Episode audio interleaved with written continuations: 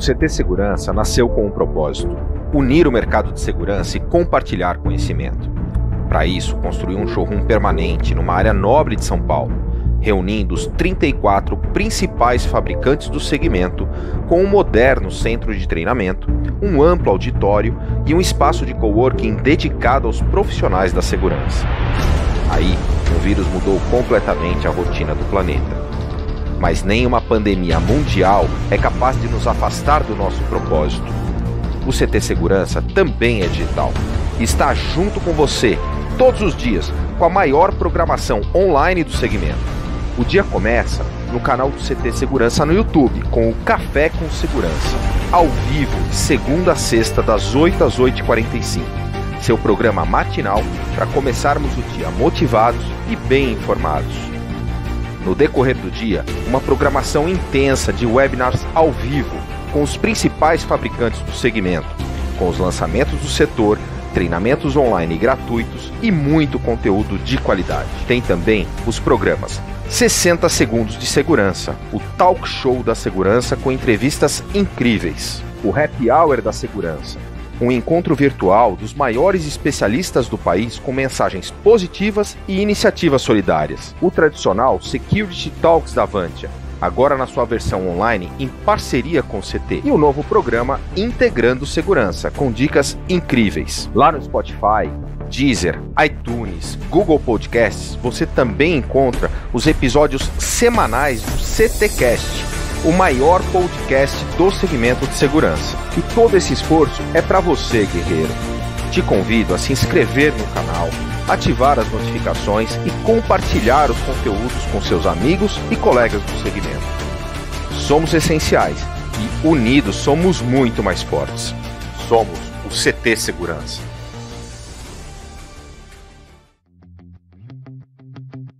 Boa noite aos amigos que estão assistindo o programa. Boa noite, Guerreiro Silvano, João, Eitan. Querem saber o que o Condomínio Seguro tem a ver com a indústria quatro ponto zero da segurança? Melhorar a experiência do usuário, melhorar a segurança em si e ainda reduzir custo. Quer saber mais? Vem com a Gana, que sabemos fazer bem feito. Um abraço e um bom programa a todos.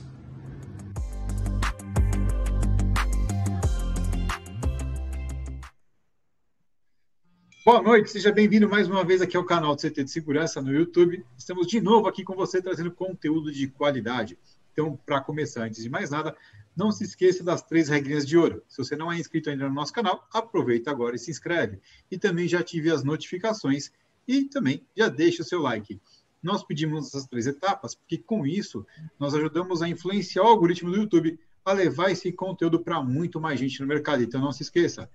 Se inscreva, ative as notificações e deixe o seu like. Estamos mais uma vez com o nosso programa predileto das sextas-feiras à noite, o Condomínio Seguro, ou como teimam em dizer, Condomínio Seguro, perfeito? Com os nossos amigões aqui de sempre, nosso querido Eitan Magal. Boa noite, Eitan, tudo bem? Boa noite. Isso é quase bullying, viu, seu...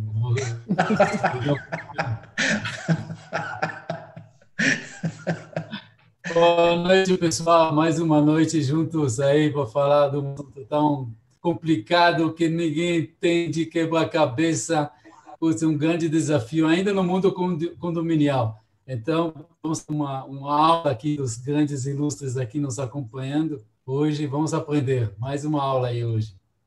É isso aí. E com ele, né? Ele, o homem, a voz, as vogais. João Jauvich, tudo bem, João?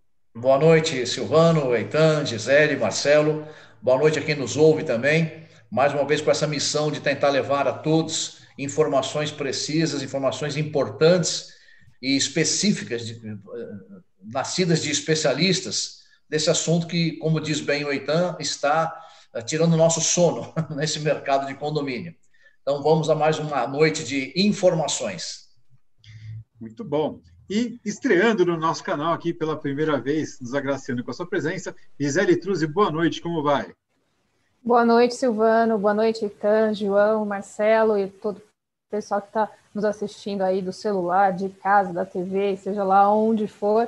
É sempre um prazer falar sobre esse assunto, L G P D, direito digital e tudo isso que envolve a nossa vida nesse dia a dia tão frenético, em que a nossa legislação muitas vezes nos, nos surpreende, né, positivamente. Uma lei que muitas pessoas estavam dando como morta, é, aí teve o seu impulso ultimamente. Então, a gente está aqui hoje para falar um pouquinho sobre a L G P D, os impactos jurídicos na nossa sociedade, e eu espero contribuir aqui com o bate-papo de vocês.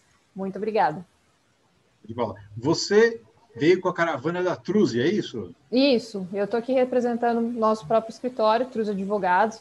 Eu sou advogada especialista em direito digital, atuo nessa área há quinze anos, há dez com um escritório próprio, e o nosso foco é justamente o direito digital e segurança da informação. Então, a gente presta serviços para várias empresas focados em direito digital, em segurança da informação, em compliance, é, contratos, direito empresarial. Então, todas as vertentes do direito em que isso é, se conecta com o direito digital, a gente consegue prestar assessoria jurídica especializada para as empresas nesse sentido, tanto na parte de contencioso, no processos judiciais, como também na parte de consultivo. Fantástico. Obrigado pela presença.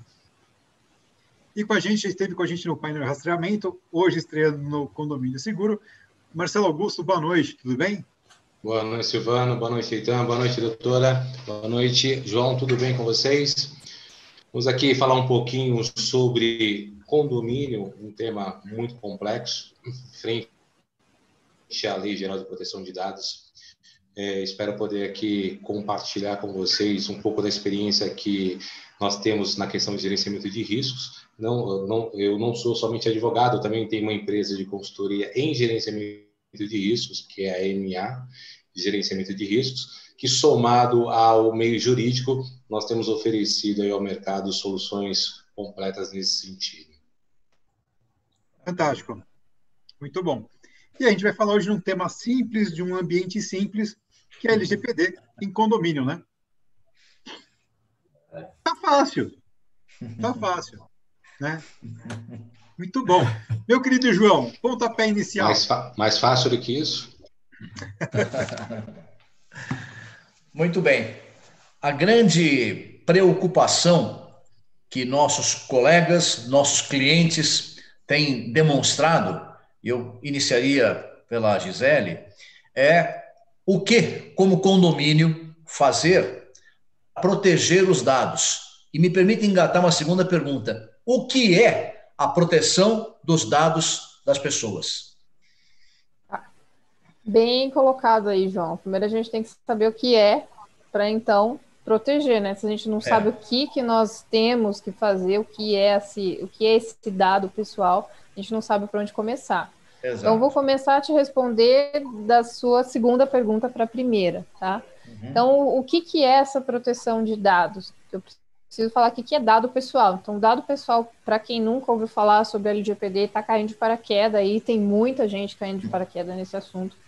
Dado pessoal é qualquer informação que possa identificar alguém, ou que permita que essa pessoa seja identificável. Então, é uma informação pessoal comum, como nome, R G, C P F, e-mail, telefone, endereço, que com esses dados eu possa identificar um indivíduo no meio de um grupo. Eu consigo dizer que o João é essa pessoa aqui identificada nesse banco de dados. Então, passando numa portaria de um condomínio, isso é perfeitamente possível de se fazer. Você tem que fornecer o seu R G, o seu C P F, você tira uma foto no momento do seu cadastramento nessa portaria. Aí a gente vai para dado pessoal sensível. Segundo a L G P D, o que seria esse dado pessoal sensível? É toda informação que, além de identificar essa pessoa física, ela também traz outros valores que são muito mais delicados, muito mais sensíveis, como, por exemplo, orientação sexual, é, posicionamento político, partidário, filosófico, crenças, foto. A sua foto de rosto na entrada de uma portaria é um dado biométrico, né? A sua digital, numa portaria, numa catraca, é um dado biométrico, isso é um dado sensível. Informações de saúde, prontuário médico, é, relações é, vinculadas às suas compras numa farmácia, dependendo do tipo de medicamento e continuidade desse medicamento que você consome, isso pode ser entendido como uma informação pessoal sensível, um dado pessoal sensível. E aí, para dados pessoais sensíveis, a gente precisa de um tratamento específico. A gente precisa do consentimento, da autorização do titular desse dado. Então, aí a gente já tem dois grandes tipos de dados, dados pessoais comuns e dados pessoais sensíveis. E dentro de um condomínio, seja ele residencial ou comercial, obviamente nós teremos esses grandes dados, esses grandes blocos de dados se cruzando aí, e toda vez que eu coleto informação, que eu armazeno informação, que eu compilo dado pessoal, trato esse dado, cruzo isso com outras informações, enriqueço essa base de dados, que eu posso ter num formato e estar acrescentando mais informação, isso é um enriquecimento. Isso também é chamado de tratamento de dado pessoal.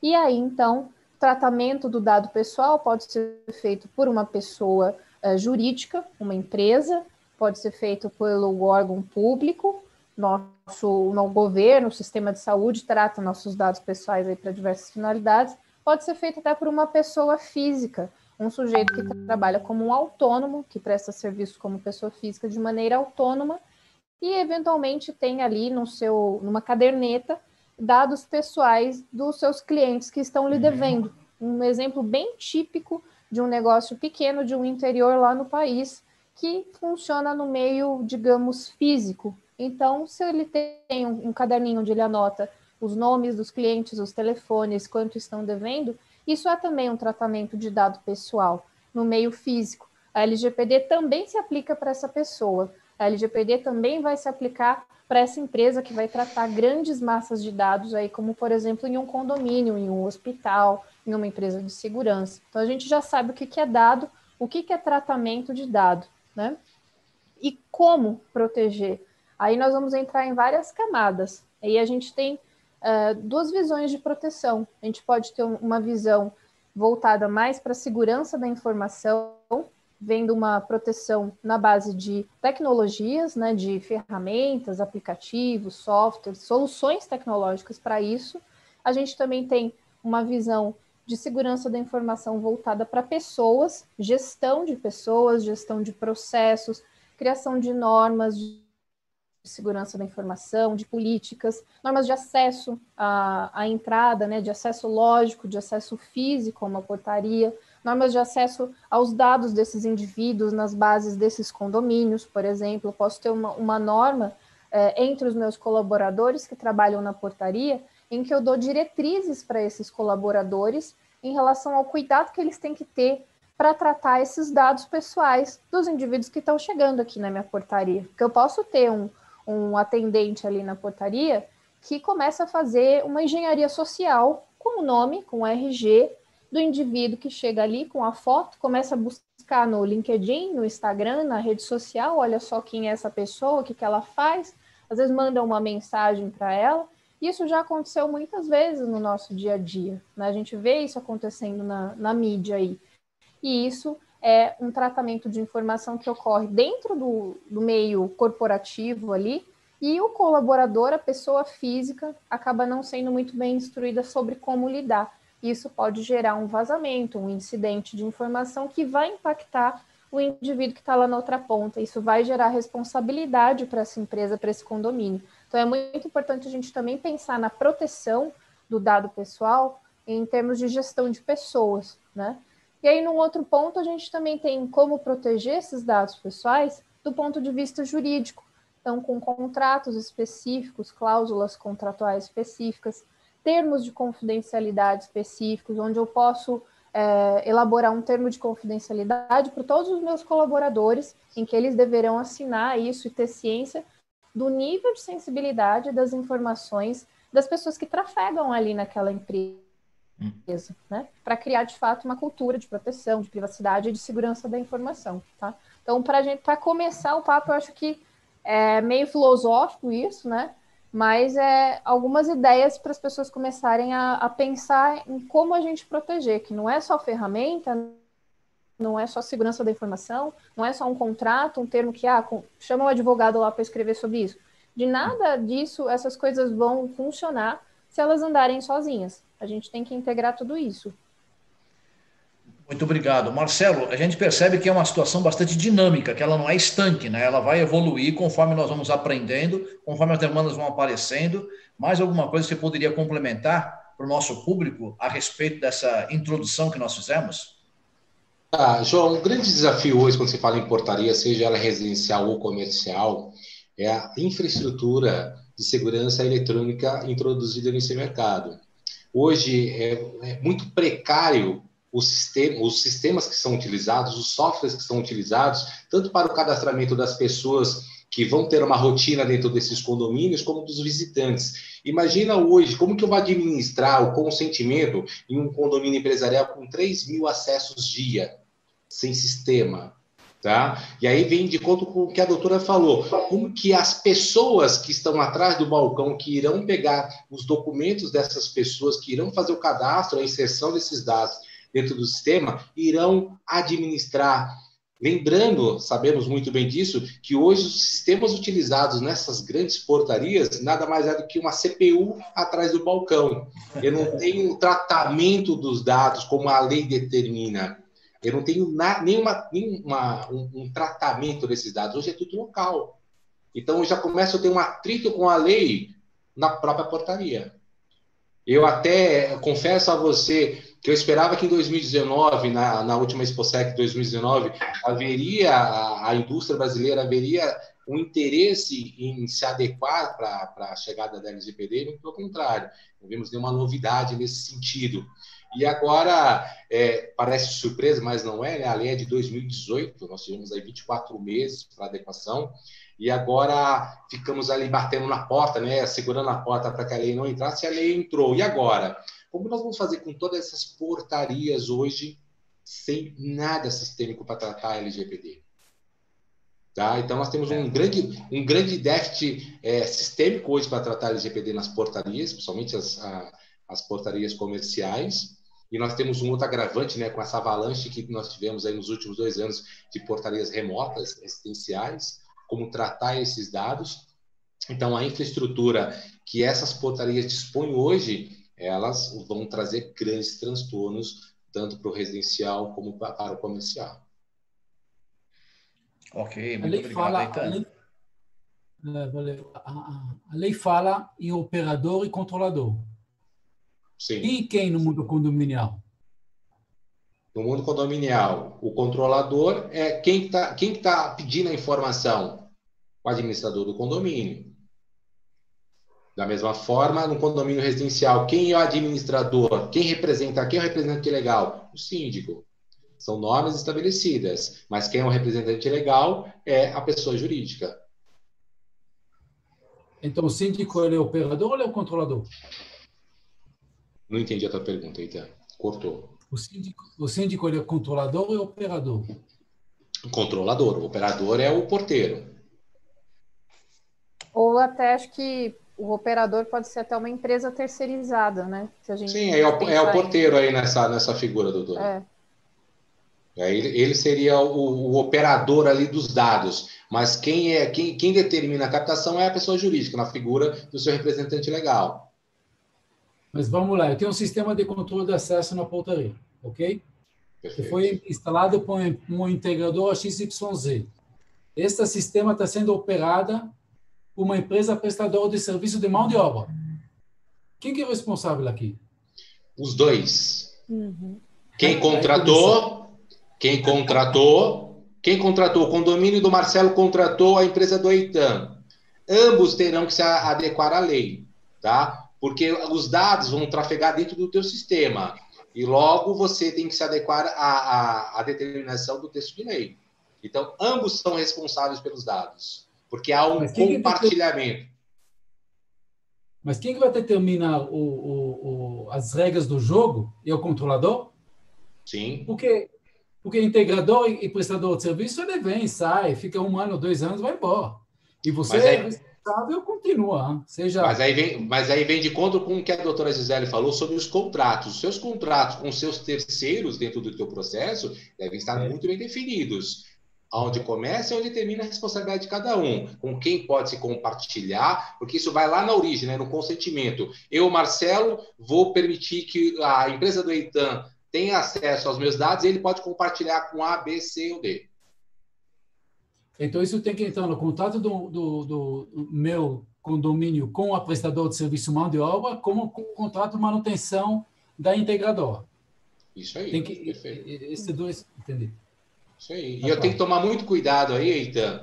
É, qual é o software que essa empresa vai utilizar? É um software seguro? Ele está no compliance, conforme determina a lei? Ah, não, está usando um software Tabajara. Certamente você vai ter problema. Sem dúvida. Isso, é Isso quase não acontece no meio da segurança, né, Eitan? De ter um softwarezinho ali, mais ou menos, ali ah. no cantinho, numa C P U. Então, esse aí é um grande gargalo que eu entendo na segurança eletrônica. É... Como, como advogados, como operadores do direito, vocês veem a possibilidade de ser exigido da empresa fornecedora do software um termo onde ele se comprometa, onde ele apresente, onde ele assegure as características técnicas, onde é possível esse tratamento de acordo com a L G P D? Quer responder, doutora? Eu, eu vejo que sim, eu vejo que é possível, porque a empresa desenvolvedora do software... ela vai ser responsável por aquilo que ela entrega em relação à ferramenta, né? Ela uhum. não vai ser responsável pelo que o, o terceiro ou o condomínio vai imputar naquela plataforma, né? Uhum. Mas o, esse software pode ter determinados campos ou módulos é, que são customizáveis pela empresa que vai utilizá-lo ali no final. Sim. E aí, essa informação que vai ser inserida pela empresa que usar esse software, eventualmente pode ser uma informação sensível, pode ser algo discriminatório uhum. até, ou um funcionário mal treinado começa a identificar algumas, alguns detalhes de dados sensíveis e inserir aquilo ali naquele sistema. Sim. E aí, a empresa que criou o software não é responsável por esse mau uso, né? Mas sim o funcionário ali na ponta final, né? É, ou a administradora do condomínio, ou a empresa terceirizada que coloca aquele indivíduo ali, né? Essa responsabilidade, como bem o doutor Marcelo falou, ela é dividida, ela é solidária entre o controlador e o operador, as duas grandes empresas que estão fazendo o uso desse software, seja o condomínio ou a empresa terceirizada de segurança. Uhum. Então, aí o, o, a empresa que desenvolve o software tem que ter um contrato de licenciamento de software com o seu cliente, cliente, né, a empresa que compra, é, descrevendo que aquele software está de acordo com as regras da L G P D e até onde vai a, o limite de responsabilidade do software, né? E aí o condomínio e a empresa terceirizada de segurança também tem que ter um contrato muito bem amarrado entre si, prevenindo ali esses problemas e delimitando as responsabilidades também. Sim, sim. Agora, entre o operador e o controlador, nós temos uma outra figura que é o D P O, né? É um novo cargo, uma nova função. Onde ele entra no mundo condominial, por exemplo? Você já tem uma visão nesse sentido? É um terceiro? É um membro do conselho? É da administradora? É um escritório de advocacia? Hoje, hoje a lei, ela não tem essa reserva de mercado, tá, João? Tá. Que, o que determina que esse profissional será o responsável legal, uhum. vai ser o guardião dos dados da, dessa empresa. Sim. Tá? É, o, a única é, regra que está prevista ali é que ela não, esse profissional não pode ter conflito de interesses. Por exemplo, se eu estou tratando ali de, da área de T I, não pode ser um diretor de T I o responsável por essa função. Tá? Uhum. Da mesma forma, a lei também autoriza a terceirização dessa função para uma empresa especializada. Tá. Não existe essa reserva de mercado hoje, mas ele vai ser um, um papel importantíssimo dentro do processo. Até pegando o gancho da pergunta anterior, quando a gente fala é, dos softwares, dos softwares que serão utilizados terceiros, hoje, quando eu entro dentro de um processo, eu faço um mapeamento de todos os processos, de todas as ferramentas utilizadas, exatamente para apontar as vulnerabilidades e já fazer no plano de, no, no plano de adequação as correções necessárias para que ele minimize os seus riscos. Perfeito, perfeito. João, só, tem... um, só queria fazer um, um adendo claro. aí, é, sendo chata como todo advogado é um pouco, porque não é da área do direito, o pessoal sempre fala em D P O, né? Eu só queria de, a, a deixar claro porque é um vício de linguagem nosso, né?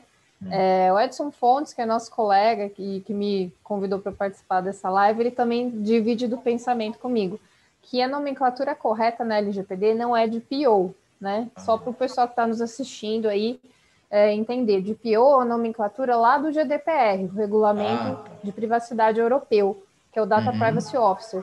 A nossa L G P D, ela fala em encarregado.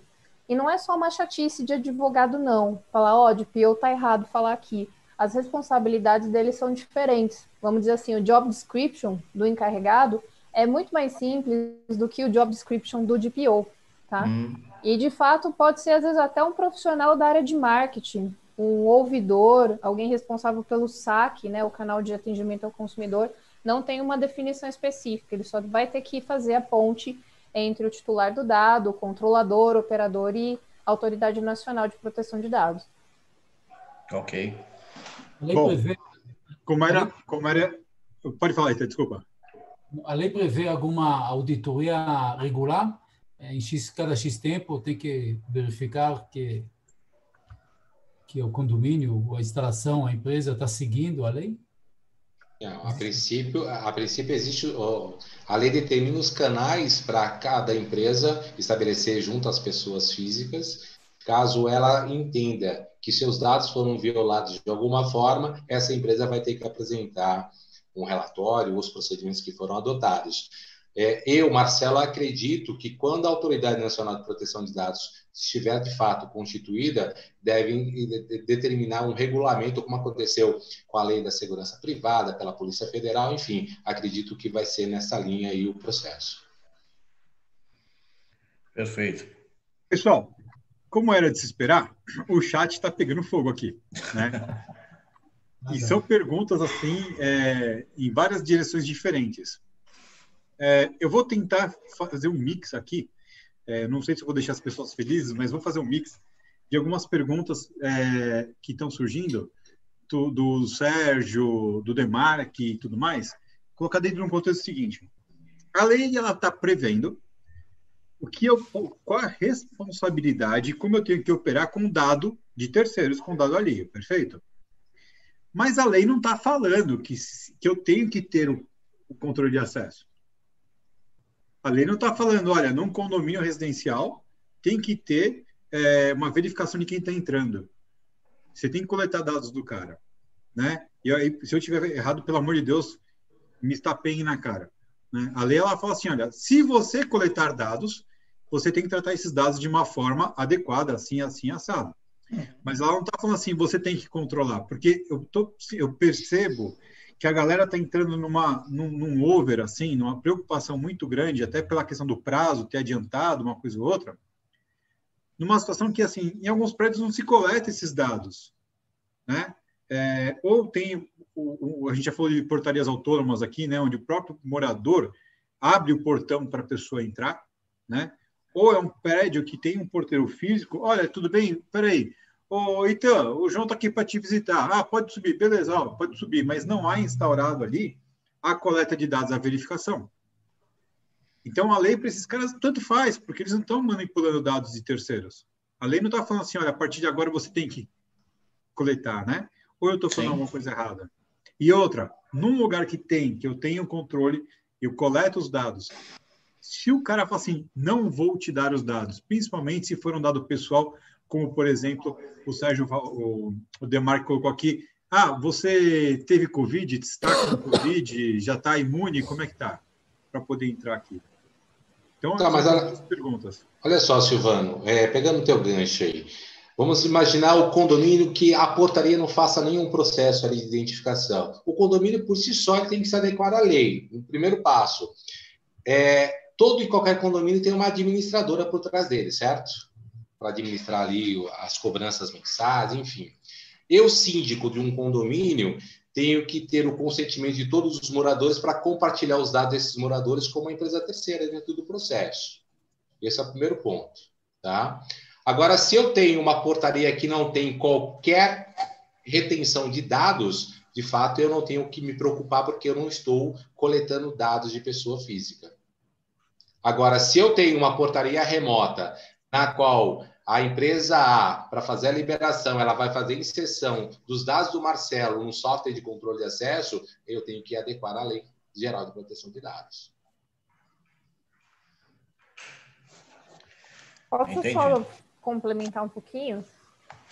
A gente tem aí, se a gente for pensar na, na parte da, da L G P D, nos controles de acesso, indo um pouco para o lado da segurança da informação, é, a L G P D ela não fala exatamente o que tem que ser feito. De fato, ela não dá esses controles, né? Talvez ela dê algum regulamento aí mais para frente pela A N P D, pela Autoridade Nacional.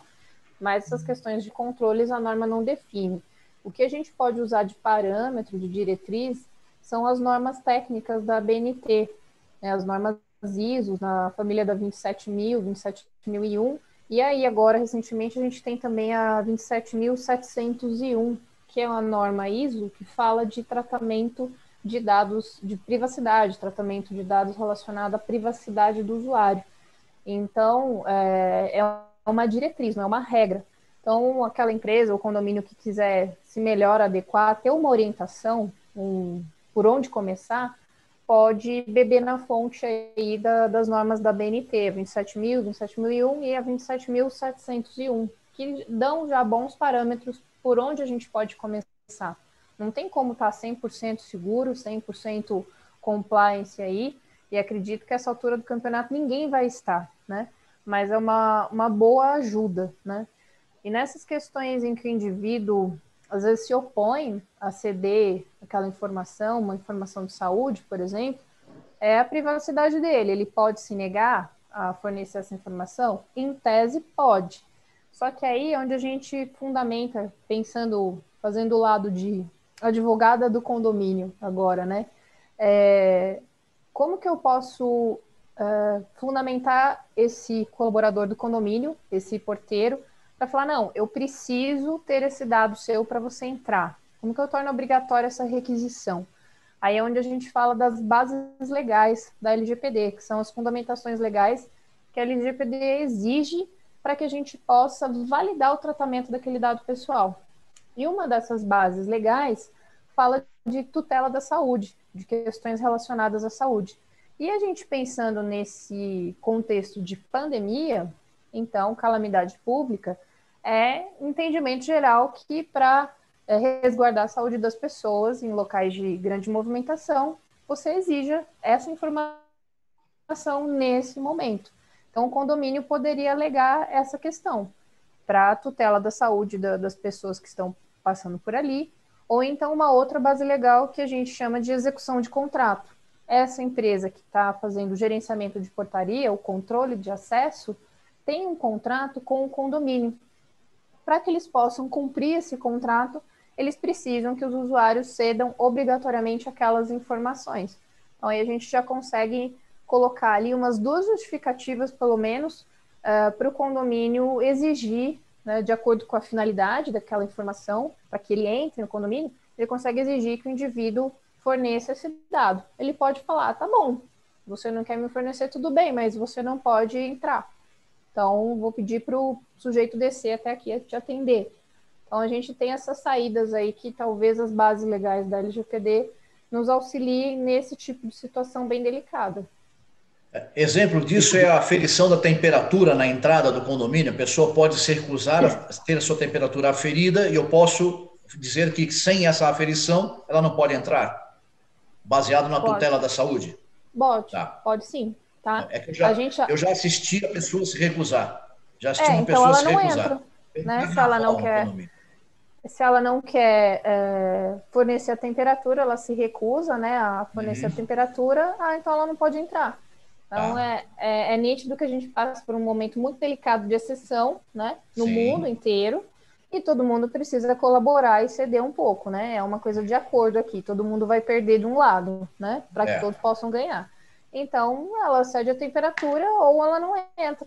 E a gente aí tem, tem uma terceira base legal ainda que eu lembrei agora, que é a que chama legítimo interesse, que seria o legítimo interesse do controlador aí no caso, que pode ser visto como o condomínio, né? Sim. É, ele tem legítimo interesse em aferir a temperatura das pessoas que estão passando por ali, para que isso não se torne, às vezes, um problema de contaminação no prédio, né? Quantas pessoas não circulam por ali, apertam o botão do elevador e tudo mais, isso pode se alastrar, né? Então, o legítimo interesse é visto como legítimo interesse do controlador da, do tratamento da informação, e não legítimo interesse do titular do dado. E aí a gente tem que alinhar o legítimo interesse à finalidade. A finalidade aí eu vejo que seria uh, a entrada do indivíduo no condomínio e uma finalidade maior que seria o bem-estar uh, geral, né? Saúde geral, de prevenção, né? Então a gente tem três justificativos, né? Por esse lado aí eu conseguiria uh, salvar o condomínio dessa situação de, de resistência do, do indivíduo que está acessando. Paciência, perfeito, né? Ou eu seja, bom, não adianta dar piti, você vai ter que medir a temperatura. É, não claro. Adianta. Salva é. exceção, salva exceção se for um condomínio residencial e, e o indivíduo morar nesse condomínio. Aí nós teremos exato. um outro, uma aí tem outra de propriedade, correto? Sim. É. Ó, ó, mas aí é o morador, né, Marcelo? Tá vendo? Aí é ah, morador. Tá. É. Sim, morador, sim. Tá. Sim. Ele é visitante, aí não. É, sim, mas o okay. morador já, já, tem, já teria outras prerrogativas. Ó, perfeito. Bem entendido. Um dos grandes desafios em condomínio, é, grandes desafios em condomínios residenciais é o famoso cadastro. Ó. Não sim. Nunca está atualizado. E tem moradores que até negam dados pessoais. Sim. Ah, então é muito comum, é muito comum. Eu, eu, eu, eu Marcelo, enxergo, Eitan, até aproveitando esse teu gancho, é, muitos condomínios terão problemas judiciais exatamente por essa questão de moradores não quererem fornecer seus dados, moradores com desafetos com os síndicos, enfim, vai ser um grande problema aí para se pacificar nesse meio é, residencial. Mas tem uma saída, isso tem que entrar no regulamento interno, né? Isso tem que entrar sim, na convenção. Sim. Uma vez está dentro, isso é uma sim. coisa que a gente sempre fala para as incorporadoras. Quando eles fazem, constroem empreendimentos, já cria a peça jurídica, esse momento que esse assunto tem que ser inserido. Porque uhum. depois, é, por mudar um, um regulamento, é assembleia, discussões, conflitos, é, e tem que ser antecipado. Mas condomínios já estabelecidos, entendo eu que os regulamentos internos têm que ser revistos, então. Sim. Então, olha, é aquele ditado, combinado não sai caro, né? Ah, tem trabalho aí, tem trabalho aí. Ah, sim. sim. Nós tivemos vinte e quatro meses para se adiantar todo esse processo. Sim, sim. É. Só que deixamos para o último momento e aí acreditávamos que isso ia ser prorrogado para dois mil e vinte e um e aí nos quarenta e cinco do segundo tempo o juiz apitou e falou acabou o jogo. É, coloca isso para a gente no linha de tempo. Putz, eu sou síndico, o que, que eu tenho que fazer amanhã? Sim. Qual que é o meu prazo? É, quais são os mecanismos? Como que eu faço? Sim. Então, e, e o mais impressionante, eu tenho um imóvel que está alocado e semana passada eu questionei o subsíndico sobre a questão da administradora. A administradora, até semana passada, não conhecia a Lei Geral de Proteção de Dados. Isso não é novidade para nós, né, doutora? Não. É, mas, assim, todo gente, dia. Quantas, quantas pessoas, quantos dados essas administradoras tratam diariamente? E eu não tenho o básico, né? Eu não tenho a, a aceitação dessa pessoa física para o compartilhamento dos dados. Sabe o que é pior? Porque o administrador ele, ele é o dono do porteiro orgânico que está na portaria, porque o mercado não, não são empresas. Não, eu não estou falando, falando nem do, do prestador do porteiro, eu estou falando da administradora da, da, da, do condomínio mesmo. A que faz ali a cobrança do condominial. O, o porteiro ali é um outro grande problema, né, Eitan? Se, é, se, se analisarmos... É só mais um na escala, né? Só mais um. Se analisarmos que a lei foi aprovada em dois mil e dezoito, qual, qual, qual centro de formação de vigilante ou de portaria que já introduziu nos seus treinamentos de capacitação a Lei Geral de Proteção de Dados? Zero. Zero. E as premissas de controle de acesso ensina? Então, imagina... Hum. Então aí nós, nós vamos ter aí, né, um agravante sistêmico e processos e pessoas, gente. Nós temos é, aí é. um triângulo muito negativo para esse processo de adequação. Complexo, esse assunto complexo. E aí então, o pessoal quer implantar a L G P D em quinze dias, né? Atingir é. processos, pessoas e juízes. Todo esse tempo, doutora? quinze não. dias?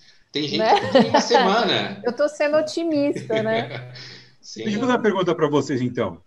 É, porque, assim, eu percebo que se a gente começar a tentar entender cem por cento da lei agora e cobrir todos os pontos, é, isso vai ser uma maquininha de moer gente, né? Uma maquininha da gente ficar louco. Qual é o melhor caminho para a gente trilhar nesse momento, porque eu entendo o seguinte, existe o caminho da perfeição, que eu vou chegar lá e vai estar tudo em ordem, mas esse caminho não está claro também, né? Existem muitas, muitas variáveis, vai ter condomínio que vai ter que mudar o estatuto, vai ter um monte de coisa. Então, qual que é o melhor caminho para se trilhar nesse momento? Porque eu acho que talvez seja, né, eu não sei, João, Eitan, talvez seja a pérola, né, desse momento. Se a gente pudesse construir um guia, oi, você, condomínio, qual o caminho que você deve seguir nesse momento? Vamos fazer um checkbox. Primeira coisa, verifica se o teu estatuto prevê isso. Sim, não, altera o estatuto. Verifica mais é, a tua necessidade. Sim, não, ajusta. Se a gente pudesse criar uma trilha, né, uma jornada para eles poderem, que aí lá na frente essa jornada vai chegar no mundo ideal, entendeu? A gente vai chegar onde a gente quer, mas que pelo menos comece a cobrir um pouco mais o condomínio e se resguardar juridicamente também, né? A questão aí, Silvano, o primeiro passo, não, eu, no meu ponto de vista, não tenho uma receita pronta para o bolo. O, o, o primeiro passo de um processo de adequação é mapear, entender o que cada condomínio tem de infraestrutura, de processos, de convenção, enfim, para que aí sim se determine o remédio adequado para a sua adequação. Nós temos hoje uma enorme gama de softwares de controle de acesso, uma enorme gama de empresas prestadoras de serviços. Cada condomínio tem a sua particularidade, então é muito difícil você fazer aí um checklist para você aplicar para dezenas, centenas de condomínios. O primeiro passo é, de fato, entrar na, no número um e entender o que, que ela tem de processo, o que, que ela tem de infraestrutura, e aí sim determinar qual é o melhor plano de adequação para o negócio dela. Tá? Porque aí você vai ser mais assertivo. É igual a análise de riscos, ah, você mapeia, depois analisa, avalia, depois define o que você faz com aquele risco. Exato. É diferente. Ah, é... é isso mesmo. Eu acho que é, as empresas, os condomínios, não dá para você querer pegar uma receita pronta, uma fórmula pronta. Ah, eu vi um relatório de não sei o quê, um, alguém me mandou um Excel. Não é assim que funciona. A lei, ela é orgânica, então não dá para querer encaixotar esses programas de compliance de, de, em cada empresa. O programa de adequação, ele vai ter que ser moldado de acordo com a necessidade da empresa, a necessidade do condomínio. Então aí acho que é, é bacana essa trilha que o Marcelo falou, eu também assino embaixo disso, a gente tem que olhar primeiro é, onde que estão esses dados pessoais que eu, que eu tenho que tratar. Está, né, em mim, aqui na minha base, localmente, eu, condomínio, ou está na empresa terceirizada que faz a segurança? Já é um ponto. Quais são é, os, os contratos, né, os documentos jurídicos que, que fazem essa relação? É, eu, condomínio, com essa empresa prestadora de serviço. Eu tenho um contrato disso? Ótimo. Então, eu tenho que rever esse contrato nessa questão do tratamento do dado pessoal do morador e do visitante. Já tem uma relação jurídica para analisar, que isso vai ser o jurídico que vai ver. Bom, quais são esses dados pessoais? São dados pessoais comuns? São dados pessoais sensíveis? Se tem base de dados pessoais sensíveis, eu vou ter que colocar mais uma camada aí de proteção e vou ter que olhar se eu vou precisar do consentimento. Já é um ponto. Então, analisar onde estão os meus dados, que tipos de dados são esses, e quais são as relações jurídicas que eu possuo para tratar esse dado.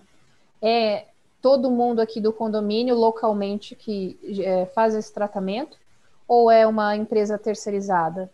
É a empresa terceirizada que ela ainda terceiriza o porteiro. Pode acontecer, né? Então, tem mais uma relação. Aí eu falo, empresa terceirizada, como está o seu contrato com esse porteiro, esse ser humano aqui? Ele assinou um termo de confidencialidade com você?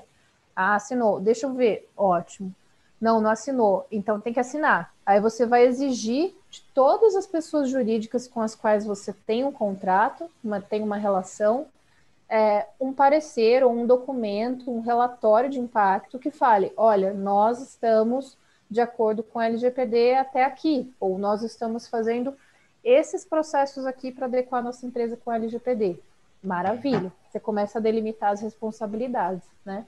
E aí mudar o regulamento do condomínio, deixar avisos informativos para o pessoal que é morador desse condomínio, né, que é condômino, para os visitantes, olha, a gente está em adequação com a L G P D, as coisas estão mudando aqui, elas vão mudar. Então, fazer esse, esse trabalho interno também. Bacana. Ou seja, tem que mapear, nós temos que diagnosticar cada organismo, cada prédio, cada condomínio, com a sua devida aplicação. Há que fazer isso daqui, para poder é, saber qual é a doença, né?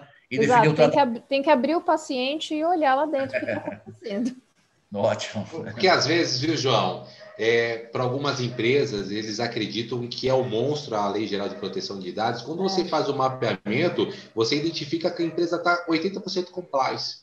Ah. Tá? E aí os ajustes são procedimentos, são contratos, são detalhes pequenos.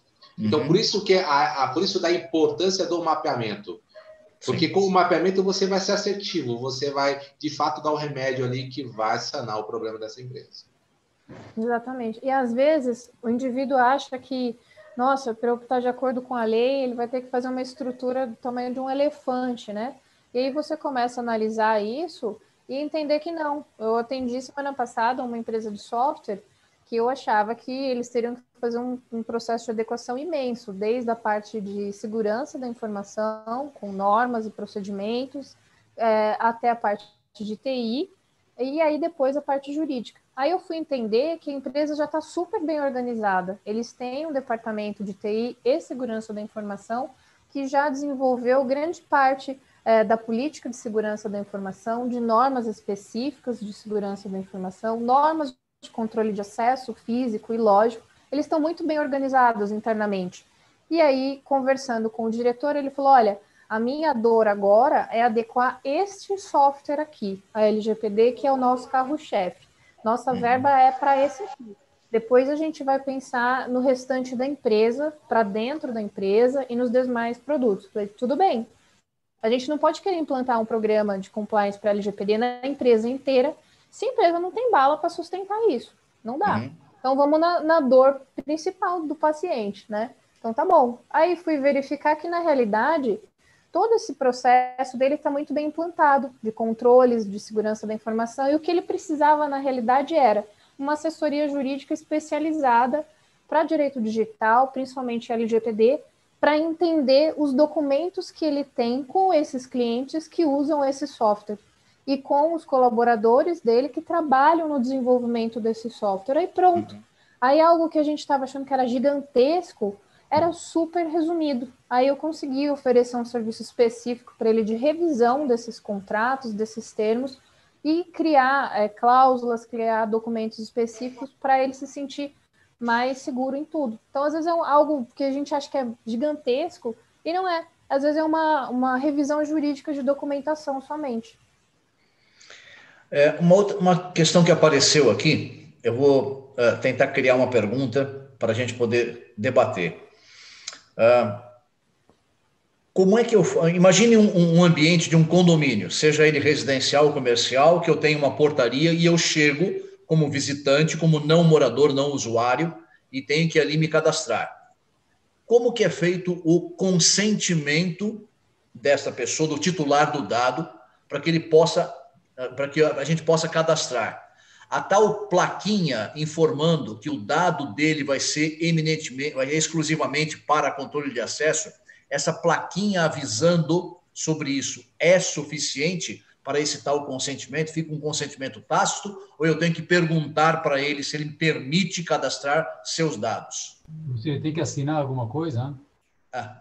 A, a lei diz que esse consentimento ele tem que ser inequívoco. Tá? A grande pergunta hoje, quando se fala em segurança eletrônica, é como que você vai ter esse controle eletrônico? Fica aí um grande desafio para a segurança eletrônica de como controlar. Imagina eu ter três mil acessos num dia de visitantes, como que eu vou ter esse consentimento dentro do meu sistema gravado? Por voz, áudio, ainda não temos recursos tecnológicos para isso na segurança eletrônica. Então, mas aí, aí tem uma dúvida. Por exemplo, até um pouco tempo atrás, para mim é, responder civilmente por alguma coisa, eu tinha que ter um contrato assinado, né? Ou eu tinha que ter, para um contrato ser válido, tinha que ter o e-mail, tinha que ter o aceite do e-mail e tudo mais, e hoje a gente já evoluiu. Hoje o WhatsApp já começa a servir como, como prova de uma série de situações, né?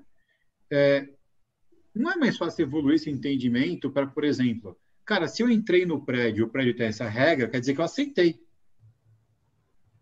Sem ter necessidade de sair gastando. Você tem que assinar aqui, se você não der ok aqui, se eu não gravar, você falando sim, eu aceito, né? Porque eu, eu entendo que no casamento tem que ter testemunhas, tem que gravar o cara falando assim, eu aceito, é uma situação de alta periculosidade, né? Tudo bem. Mas, num, numa situação como essa, que é uma coisa assim, ali é entrar, sair, entrar, sair, né? Você, em teoria, se eu faço a gestão, se você passou ali, é, eu tenho câmera gravando, eu tenho um sistema aqui, eu preciso ainda que o cara assine em algum lugar, dê um aceite formal, tipo, ah, estou aceitando isso? Não sei se vocês acompanham, essa semana houve uma decisão sobre, contra uma grande marca no Brasil, exatamente por reconhecimento facial sem o consentimento do usuário. Sim, sim. Tá? Então, essa é a questão. Como nós iremos introduzir esse consentimento eletrônico, que aí é o grande desafio para a segurança eletrônica, de como introduzir isso, voz... Enfim, o consentimento está claro na lei que tem que existir. Agora, como, como implementar na segurança, nós vamos ver no dia a dia, tá? Que tem que ter o consentimento, até pelo o entendimento aí da, da, de decisões recentes, diz que tem que ter o consentimento. Inclusive, não é nem L G P D, tá? É, é. O, o que eu acho que talvez a gente pode trazer para a prática, né? É... É o seguinte, como o Marcelo falou, né? A lei fala que o consentimento ele tem que ser inequívoco, expresso, informado, né? Então, aquela coisa que eu falo para alunos é caixa alta oitenta e seis, negritado, sublinhado, grifado, marca-texto laranja, né? E como é isso na prática? Hashtag eles que lutem, né? Então, do jurídico, a gente vai fazer o seguinte, olha, você tem que perguntar, você tem que tornar isso... inequívoco. Como que eu posso tornar isso inequívoco? Aí entra o depende, né? Ali o porteiro pode perguntar para a pessoa, o visitante, você me autoriza a cadastrar os seus dados para você poder entrar na portaria? E ela fala sim, pode ser entendido como um consentimento inequívoco, né? E ali ele tem um campo lá no sistema onde ele dá um enter ali, É, que informa que a pessoa autorizou o seu, a coleta dos dados, sim, ele dá um enter, né, para testar isso. Ou um outro tipo de, de aceite, que é o que se fazia no prédio do Facebook, do Google, quando a gente ia lá distribuir algum ofício, alguma, alguma representação, alguma coisa assim, em que você assinava isso num tablet. Tinha ali uma espécie de termo de uso, né, um, uma norma de acesso de entrada, como as questões para você entrar num departamento lá do Google, de que tudo aquilo que você estava visualizando, poderia eventualmente visualizar, seria confidencial. E aí você dava ok naqueles pontos específicos e assinava. Então, podia ser um, uma digital, né, só um fingerprint, poderia ser é, uma, uma rubrica, algo assim, mas era um tablet com um touch, onde você colocava ali. E ali, o cadastramento, a atendente já preenchia os seus dados, seu nome, R G e tudo mais, um dado de contato, e você conferia se aqueles dados estavam certos nesse tablet e dava lá um ok. Pode ser algo assim também, ou uma simples, é, sabe aquelas, é, aqueles tecladinhos que tem às vezes em farmácia para você avaliar o atendimento, né? Dar uma nota, sim e não. Talvez um tecladinho binário, assim, sim e não. E aí o porteiro questionar a pessoa, você autoriza? Aperta sim aqui, então. Aí o indivíduo tecla o sim e autoriza. Algumas maneiras que aí o pessoal que desenvolve esses sistemas podem depois pensar em implantar para que esse consentimento fique cada vez mais expresso, né, e inequívoco. Só não, só não podem criar mais um, mais um, um monstrinho, né? É, mais um exatamente. Gatinho brasileiro dentro da segurança eletrônica, porque nós já exatamente. Temos... Eles, gatinhos dentro da, da, da, do controle de acesso. Pela risada do Silvano, eu acho que ele não concorda comigo.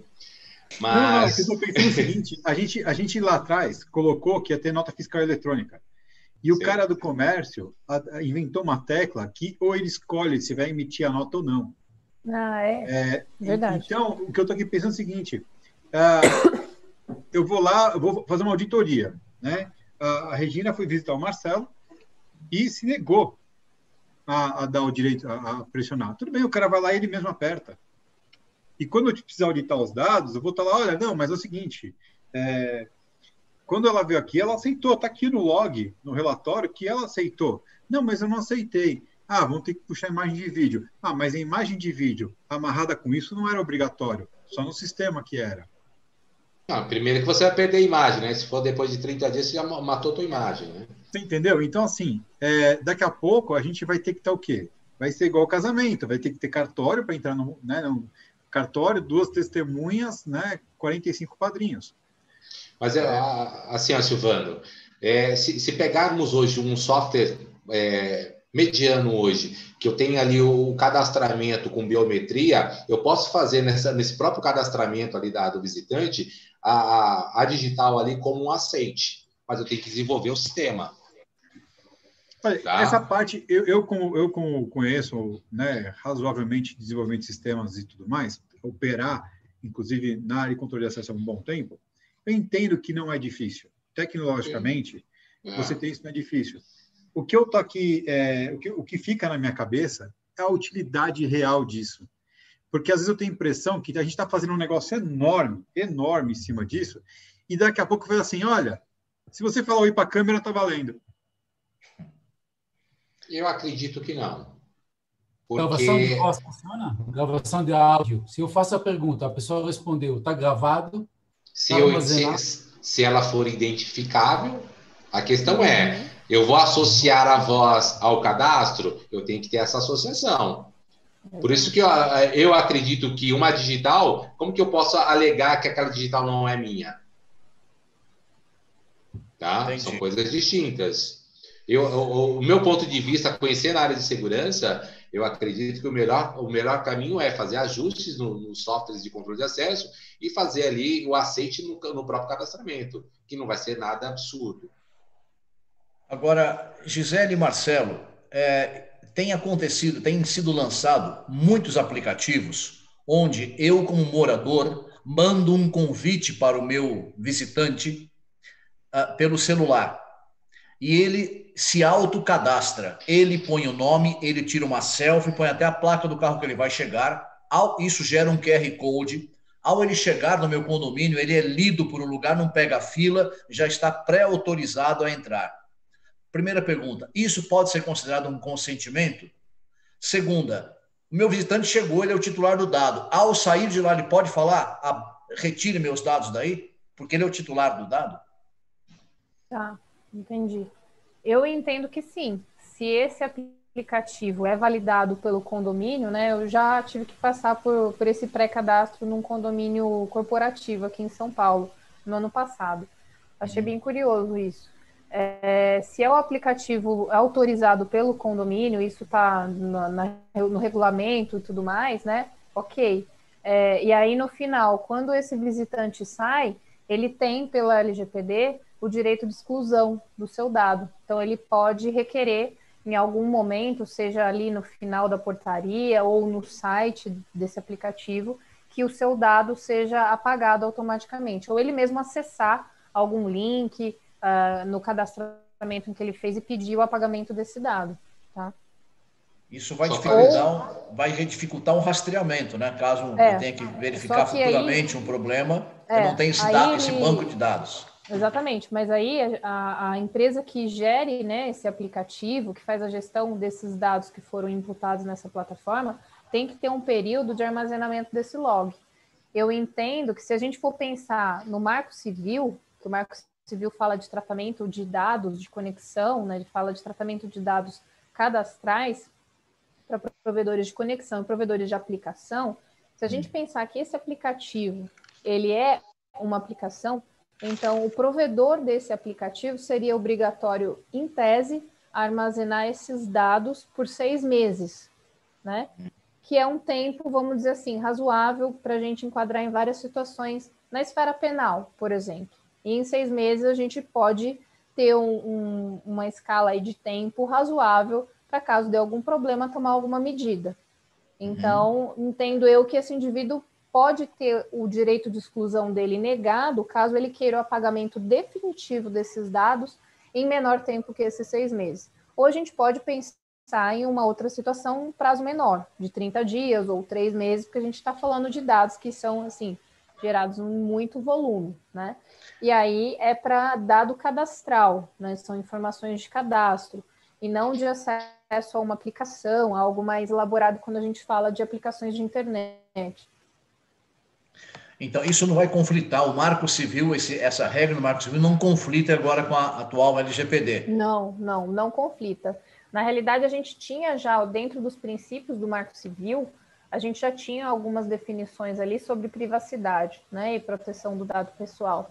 O Marco Civil e a L G P D, eles não se conflitam de forma alguma. Ele ente- eu entendo até que eles são complementares, um dá apoio ali para o outro.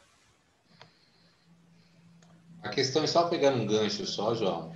A questão aí eu volto lá no início da nossa conversa, né? Se eu contratei uma ferramenta como essa para o meu condomínio, eu tenho que me assegurar que essa ferramenta está compliance com a lei. Uhum. Uma vez que os dados estão circulando dentro dessa plataforma. Tá? Certo. E, e lembrando que a exclusão... É, imagina-se que eu utilizei esse recurso e eu ligo daqui um mês e quero saber se os dados foram excluídos automaticamente ou não. A empresa tem que provar que esses dados foram excluídos, porque, como foi excluído e quando foi excluído. Sim, sim. Uma prova técnica, né? Tem que sim. demonstrar, teoricamente, a, a, a, o caminho a, informático que foi, foi adotado. A programação, uma, uma linguagem de programação. Isso. Ok. Tá bom, é... então, resumindo, eu posso, como titular do dado, pedir para o meu dado sair da portaria do prédio, sai do, da, da C P U dele, mas fica o log na empresa que gerencia do software, a empresa do software desse controle de acesso, para Exato. fins de uma, uma, uhum. para fins de Marco Civil. Uhum. É, lembrando que todo e qualquer dado que permanecer dentro de, de qualquer sistema é, tem que se manter anonimizado. Anon... É, sim. Bom, mas como é que... Como é que eu faço a referência em caso de uma investigação? Se ele é anônimo? Você Não. pode determinar o, o prazo, né, em que esse dado vai ficar armazenado ali na íntegra. Um exemplo, esses seis meses, se a gente for pensar na escala do Marco Civil, né? Ah, Depois tá. desses seis meses, a empresa anonimiza, né, ou ah, criptografa. Positivo. Ok, ok. Perfeito. Entendi agora. Pessoal, então, você quer fazer mais alguma pergunta? Porque a gente está chegando no nosso horário. Já chegou, né? Mas se você quer colocar mais Aí. uma pergunta, manda bala. Tá vendo como não, passa não. o tempo? Ela tá certo. Quando eu entendo que o jogo já começou, tá certo? Então, os condomínios, os, os síndicos, os administradores já têm que se adequar de alguma maneira, tem que começar a se mexer, certo? Já deveriam estar prontos para atender a lei. Uma vez, mais uma vez eu falo, a lei foi aprovada em dois mil e dezoito, nós tivemos vinte e quatro meses para que essas empresas, os condomínios, fizessem as suas adequações, mas esperamos até o último momento para fazer. Agora, de fato, nós temos que fazer a adequação com o carro em movimento. Mas a punição começa a partir de quando? Sem punição não tem negócio. A punição é da Autoridade Nacional de Proteção de Dados, que entra em vinte e um de agosto de dois mil e vinte e um. Uma coisa são as sanções da autoridade. Outra coisa é o que eu posso pleitear no judiciário, que a partir do momento que a lei entra em vigor, eu posso ir no judiciário e exigir a, o cumprimento da lei. Entendi. Lembrando que, uh, apesar das sanções, né, entrarem aí em vigência em agosto de dois mil e vinte e um e, portanto, as empresas só puderem ser autuadas e judicializadas a partir de agosto de dois mil e vinte e um, isso não impede que qualquer empresa ou órgão público seja questionado é, por um cidadão, pelo Ministério Público, pelo PROCON ou entidade representativa ou de classe, sobre o tratamento desses dados pessoais em cima das legislações atuais que a gente já tem, como, por exemplo, o Código de Defesa do Consumidor. Entendido. Entendido. Só emoção. Condomínio é só emoção. Bom, depois, depois de analisar tudo isso, compilando todas as informações, eu percebi que está simples, está fácil. Tá vendo, Silvano? É isso. Não sei nem por que eu estava preocupado. Você vai passar o feriado agora super tranquilo, foi... foi... Foi assim, caiu como uma luva fazendo uma sexta-feira, véspera de feriado. Eu já falei aqui... estudando L G P D aí. Eu já falei aqui para o pessoal, quando o pessoal vem aqui na, nesse programa mesmo, e eu repito, a, o cara que aceita ser síndico de um condomínio, ele tem problema. É. Ele não sabe o que ele está fazendo, cara. É muito louco. É muito sabe louco. Eu, Silvano, tem pessoas que adoram. Gosta. É. Tem pessoas que vibram. É que, tem uma questão, é que tem uma questão realmente, né, de, de retorno, de ajudar, de fazer o, do lugar a um lugar melhor, tal, né? Mas é muito doido, né, bicho? É, bom, o Brasil já é um país que não é para amadores, né? Bom, eu vou pedir então para meus queridos para vocês fazerem suas considerações finais, né? Eu vou falando aqui. Então, suas considerações finais para hoje, por favor. Cara, meu, meu, minha análise se, se, assim, onde tem risco tem oportunidade também. Ah, então, vamos buscar, vamos fazer a coisa acontecer. É, é, vai dar trabalho, vai dar trabalho. Mas quem sabe dá para ganhar um pouco de dinheiro também. Ah, então... É importante. É, acho que a gente está no ramo, vamos buscar. É, é justo. É um desafio muito grande. Perfeito. João? Eu quero agradecer mais uma vez a presença da Gisele, do Marcelo, por disponibilizar os tempos de vocês para nos informar, compartilhar. Eu, pessoalmente, saí bastante satisfeito com as informações que obtive. Espero que o nosso público também tenha tido esse sentimento. Dá para perceber pelas perguntas aqui que está realmente pegando fogo. É, é, a, a, o interesse é muito grande no assunto. Agradeço a todos, agradeço a companhia, mais uma vez, de Eitan, Silvano, dos nossos, da nossa audiência. E desejo a todos um bom final de semana e um bom feriado da nossa pátria na segunda-feira. Muito bem lembrado. Gisele, por favor. Bom, primeiramente quero agradecer o convite de vocês para trocar informação, trocar ideia. Eu acho isso sempre muito produtivo, né? Principalmente dentro desse contexto que está todo mundo trabalhando, cada um às vezes na sua casa, no seu escritório. É bom a gente trocar ideia com pessoas diferentes, de áreas diferentes. Eu acho que isso é sempre muito bom para todos nós. Agradecer quem está aí nos ouvindo, assistindo até agora. E também deixo um lembrete, né? Não é impossível essa adequação à L G P D, não tenha medo, né? Nós já tivemos outras leis tão, uh, às vezes, uh, enlouquecedoras quanto para as empresas e para as pessoas, e a gente aplicou isso. Vejam o Código de Defesa do Consumidor, né? Quando ele entrou em noventa no ar, e hoje a gente mudou a cultura das pessoas com o C D C. Então, eu acredito que a L G P D também vai gerar uma mudança de cultura. A gente vai, acho que, trabalhar muito mais a questão da proteção do dado pessoal, da privacidade.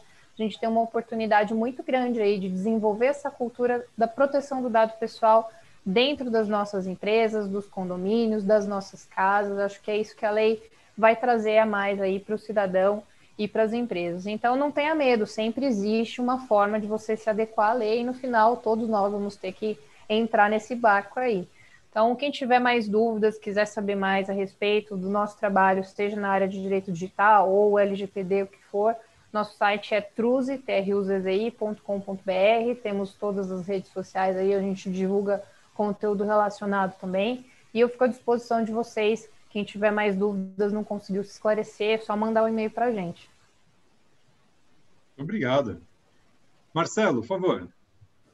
Ah, é, eu acredito que a Lei Geral de Proteção de Dados ela veio num momento muito oportuno, principalmente para a segurança é, condominial, é, patrimonial, porque as empresas passaram anos numa zona de conforto e agora é o momento de se renovar, trazer novidades para o mercado. Se olharmos aí nos últimos cinco anos de, de ExpoSeg, não trouxemos nenhuma evolução na segurança eletrônica, agora acredito que seja um momento muito oportuno em frente, frente a essa lei que chegou, tá? É, e também me coloco inteira à disposição de todos vocês, o site da minha empresa é M A Gerenciamento de Riscos, no plural ponto com ponto b r, é, lá nós fazemos todo o processo de mapeamento, adequação da lei e a parte da terceirização do encarregado de, de, de dados. Show de bola. Bom, é, é, é, é um assunto extenso, um assunto que não acaba. Acho que a gente, vai, a gente poderia fazer três programas por semana falando sobre isso, e ainda dá pano para manga, até porque a gente tem que aprimorar nosso entendimento, né? Todo mundo tem que entender cada dia mais para poder crescer um pouco melhor nisso. Então, eu agradeço demais. Obrigado, Gisele. Bem-vinda ao nosso Obrigada. Canal, volte sempre. Obrigado, Marcelo. Muito obrigado. Eu que agradeço. Marcelo já está ficando de casa também. Né? Show de bola. Muito, muito, muito bacana. Muito obrigado, Eitan Magal, pela, mais uma vez aqui, nosso grande amigo. Obrigado, João. Um dia o João vai cantar para a gente aqui ainda, mas não vai ser hoje. Mas foi feriado, é um momento oportuno. Dá um momento oportuno. Aí, João. Só estou na água, ainda não, não liberei. Bom, a gente volta daqui duas horas com o João cantando para a gente. Bom, muito obrigado, como o João lembrou, um excelente aniversário, uma festa de, de, né, de comemoração da nossa pátria, né? Que é o que, uma das coisas mais preciosas que a gente tem, que a gente saiba aproveitar cada dia mais isso. E um bom feriadão para todo mundo, se cuidem. A gente volta aqui no Condomínio Seguro semana que vem. Amanhã o C T tem o, o programa de Cybersecurity e domingo temos o podcast. E segunda-feira, feriadão, a gente vai estar lá no Café com você, tá bom? Um abraço, pessoal. Até daqui a pouco. Tchau, tchau. Valeu, pessoal. Valeu. Tchau, tchau. Obrigado. Boa noite. Até mais. Tchau, tchau. Boa noite. Desejo aos amigos uma boa noite, um bom final de semana. Tenho certeza que curtiram o programa. E convido a todos a entrar no site da Gana para ver o vídeo do Touchless Experience by Gana, a experiência sem contato da Gana. Um monte de novidades, não só para esse momento, mas para tudo, para deixar seu condomínio mais tecnológico e mais seguro. Uma boa noite, pessoal. Um abraço.